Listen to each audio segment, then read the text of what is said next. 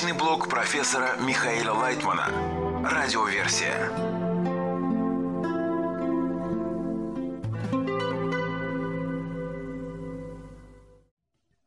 Материалы персонального блога Михаила Лайтмана от 28 августа 2022 года. Любовь в подарок творению. В Творце нет ничего, кроме любви. Но для того, чтобы мы смогли постичь, что такое любовь, ведь это нечто совершенно для нас непонятное. Творец создает в желании насладиться всевозможные условия, с помощью которых мы можем постичь любовь. Любовь – это нечто чуждое и непонятное нашему эгоизму, идущее вразрез с природой. Как возможно, чтобы попробовав разные стоящие передо мной угощения, я из их вкуса ощутил любовь хозяина? Какая связь между одним и другим? Том и состоит суть творения, существующего из ничего, что внутри этого ничего есть нечто из существующего. И поэтому из ничего, из желания насладиться – я могу прийти к существующему, то есть из впечатления в желании насладиться прийти к любви, к свойству совершенно отделенному от творения абсолютно во всем. И вдруг происходит такое чудо, что в результате каких-то действий и процессов внутри желания насладиться, оно достигает свойства, которое принадлежит высшей божественной природе. Нам это остается совершенно непонятным, как из действий «дай-получи» может родиться такое чудо, которое называется любовью. Она вообще не относится к желанию насладиться. Каждый раз на любой ступени нам нужно восполнить свои действия и впечатления, переживаемые в желании насладиться, чтобы собрать все это и поднять для постижения свойства любви. Из урока по учению десяти сферот. Радиоверсия. Что ограничивает нас от познания Творца? Реплика. Ваш учитель Рабаш в одной из своих статей пишет, что клипа – это желание получать с намерением ради себя, и это отделяет человека от Творца. Он чувствует, что является хозяином своей судьбы, и нет другой силы в мире, кроме него самого. Ответ. Желание получать с намерением ради себя заложено в человеке изначально – он рождается с этим желанием.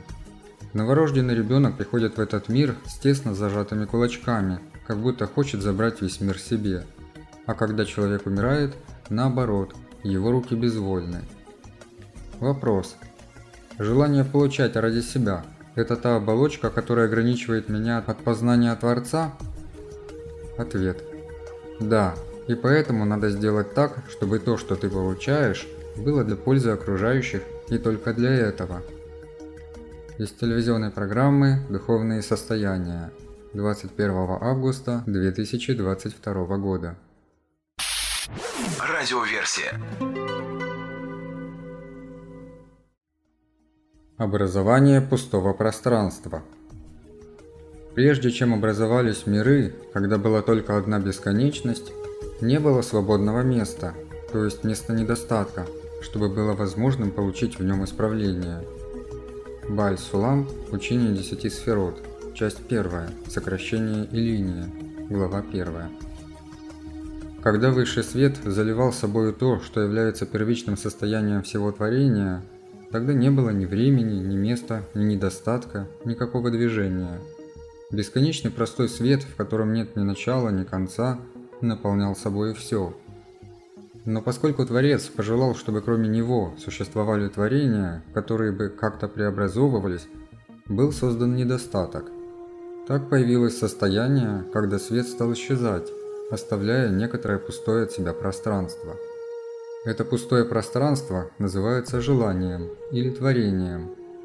То есть это постепенный процесс, включающий четыре стадии, последняя из которых называется творение – Первоначальное творение – это желание, ощущающее только себя. Из телевизионной программы «Учение десяти сферот» ТЭС 14 августа 2022 года. Радиоверсия. Там, где мы встречаемся с Творцом – Пока мы не выясняем наше желание насладиться, не раскрываем в нем целую систему связей и составляющих его свойств, Оно кажется нам просто желанием, не представляющим собой ничего особенного. Но когда начинает раскрываться его глубина, мы видим, насколько эта система сложна. Так, в квантовой физике ученые все глубже проникают внутрь материи, с каждым разом раскрывают целый мир внутри все более мелких элементарных частиц, которые прежде считались неделимыми. Так мы все глубже проникаем в желание насладиться. Но что мы в нем видим? Мы видим, как высший свет, создавший желание насладиться, воздействовал на него и создал в нем четыре стадии прямого света. И в этих четырех стадиях, поскольку свет вошел внутрь желания насладиться, он строит в нем свою собственную структуру. В самом по себе желании насладиться нет ничего кроме желания. Но свет создает в нем различия по пяти стадиям авиюта, толще, желания. Шорош, Алев, Бет, Гимел, Далет, Сферот, миры, парцуфим, линии, бесконечное множество видов связи и форм, каждая из которых имеет свои характерные особенности. Бесконечное множество отличий, и все они приходят от света. Поэтому, чем больше мы открываем желание насладиться, тем больше раскрываем свет, Творца, его природу. Но раскрываем его из материала, желание насладиться. И это называется форма, облаченная в материю. Мы раскрываем не самого Творца, а действия, которые Он совершил в материале, и из них познаем Его, как сказано, «Из действий Твоих познаю Тебя». Мы проникаем в сам материал.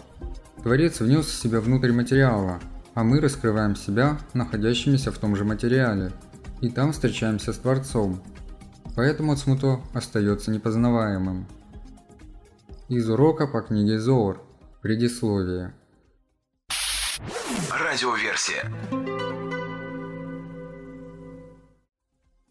Когда прошлые мотивы перестают работать. Реплика. Пока человек не перекроет финансовую зависимость от материальной работы, ему очень сложно перестроиться на духовную работу. Он может издалека с вами соглашаться. Да, вы говорите интересную вещь, но у меня есть зарплата, и мне очень хорошо. Ответ. Я не думаю, что должен перекрыться финансовый канал. У человека будет все. А почему не должно быть? Я вижу, что эти парни, которые бегают и бьют витрины в окрестностях Лондона, Мадрида, Парижа или в арабских странах, одеты в нормальные джинсы, кроссовки, футболки. По ним не видно, что они ослаблены от отсутствия пищи. У всех из карманов торчат мобильные телефоны. Где ты видишь, что этот человек страдает от голода? Это голод совсем иного типа, информационный. Человек потерян. Он не знает, для чего ему существовать. Он хочет знать смысл жизни. Имея работу, у него было все. Семья, дом, машина, отпуск. Он жил как животное в стойле. Нормально существовал, смотрел. Как все, так и я. В соответствии с этим была такая же культура, пропаганда, промывка мозгов и все прочее.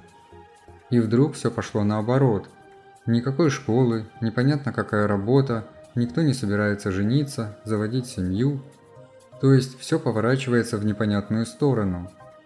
Прошлые мотивы – учеба, работа, достижение карьеры, деньги, дом, семья, дети, машина, пенсия, здравоохранение – все перестало работать. Изменились внутренние желания человека. Теперь ты меня этим не купишь. Пропадает стремление – я буду работать, что-то делать, по необходимости. Не хочу рваться куда-то, драться за то, чтобы быть доцентом или преуспевающим брокером или еще кем-то. Эти идеалы постепенно уходят. Это с одной стороны. А с другой стороны, все равно ты не можешь дать людям работу. Ты не можешь ничего выдумать для них. Допустим, с помощью средств массовой информации ты будешь специально разжигать в них такое движение – вперед в университеты, к знаниям, специализации и так далее. А дальше что? Они станут требовать «дай работу». Так что лучше их как-то успокоить. Поэтому все пропадает. Мы идем к тому, что люди будут безработными, но они не будут считаться таковыми, поскольку это станет нормальным состоянием. Человек переходит в другую область труда, духовную. Это работа в связи между собой – Постоянное обучение, общение, создание единой человеческой массы, единого сообщества, взаимного поручительства. Этим будет заниматься человек. А прокормить себя об этом нет речи. Сегодня и так 3% американцев кормят всю Америку и пол остального мира. А если бы им не доплачивали еще за то, чтобы они поменьше производили, они бы еще всех накрыли своими сельскохозяйственными товарами. Так что все совершенно не так, как нам кажется. Из беседы у меня зазвонил телефон. Если ты потерял работу. Радиоверсия. Чему обязывает нас прекращение роста эгоизма? Вопрос. Считается, что все революции в мире идут по определенному плану. Спецслужбы под видом террористов нападают на кого-то. У этой техники проведения есть какой-то лимит? Ответ. Какая разница, в каком виде это решается в нашем мире? Горячих точек хватает везде. Накоплена масса такого вооружения, что неизвестно, что делать. Человек может дома изготовить все, что угодно. Дело же не в орудиях убийства и не в причине, а в том, что это необходимо для того, чтобы далее притворять программу творения злым или добрым путем. Каким именно? Речь только об этом. Мир все равно идет по пути объединения. Никуда от этого не денешься. Проблема лишь в том, насколько он понимает, что должен прийти к этому и содействует этому. В той мере путь становится более добрым – и если мир не понимает, то его как ребенка наказывают, пока не поймет. Мы находимся в таком состоянии, когда можем уже объяснять эту идею миру, и мы ее объясняем. Я считаю, что более-менее удачно, в хорошем темпе. По крайней мере, мы видим, как это работает. Мир начинает понимать, что ему некуда деваться. Он начинает чувствовать, что здесь происходят новые, совершенно необычные изменения в самих людях – что их эгоизм перестал расти. Впервые за всю историю не только человечества, а существования Вселенной, которая развивалась с маленького эгоистического ядрышка до планет Солнечной системы, и это постоянно сопровождалось развитием нашего эго. Эгоизм вдруг сам по себе перестал расти. Он стал закругляться, соединяться, требовать от людей, чтобы они стали такими же, как остальная природа – все части которой находятся между собой в состоянии гармонии, а человек в этом состоянии не находится, ни между собой, ни с природой.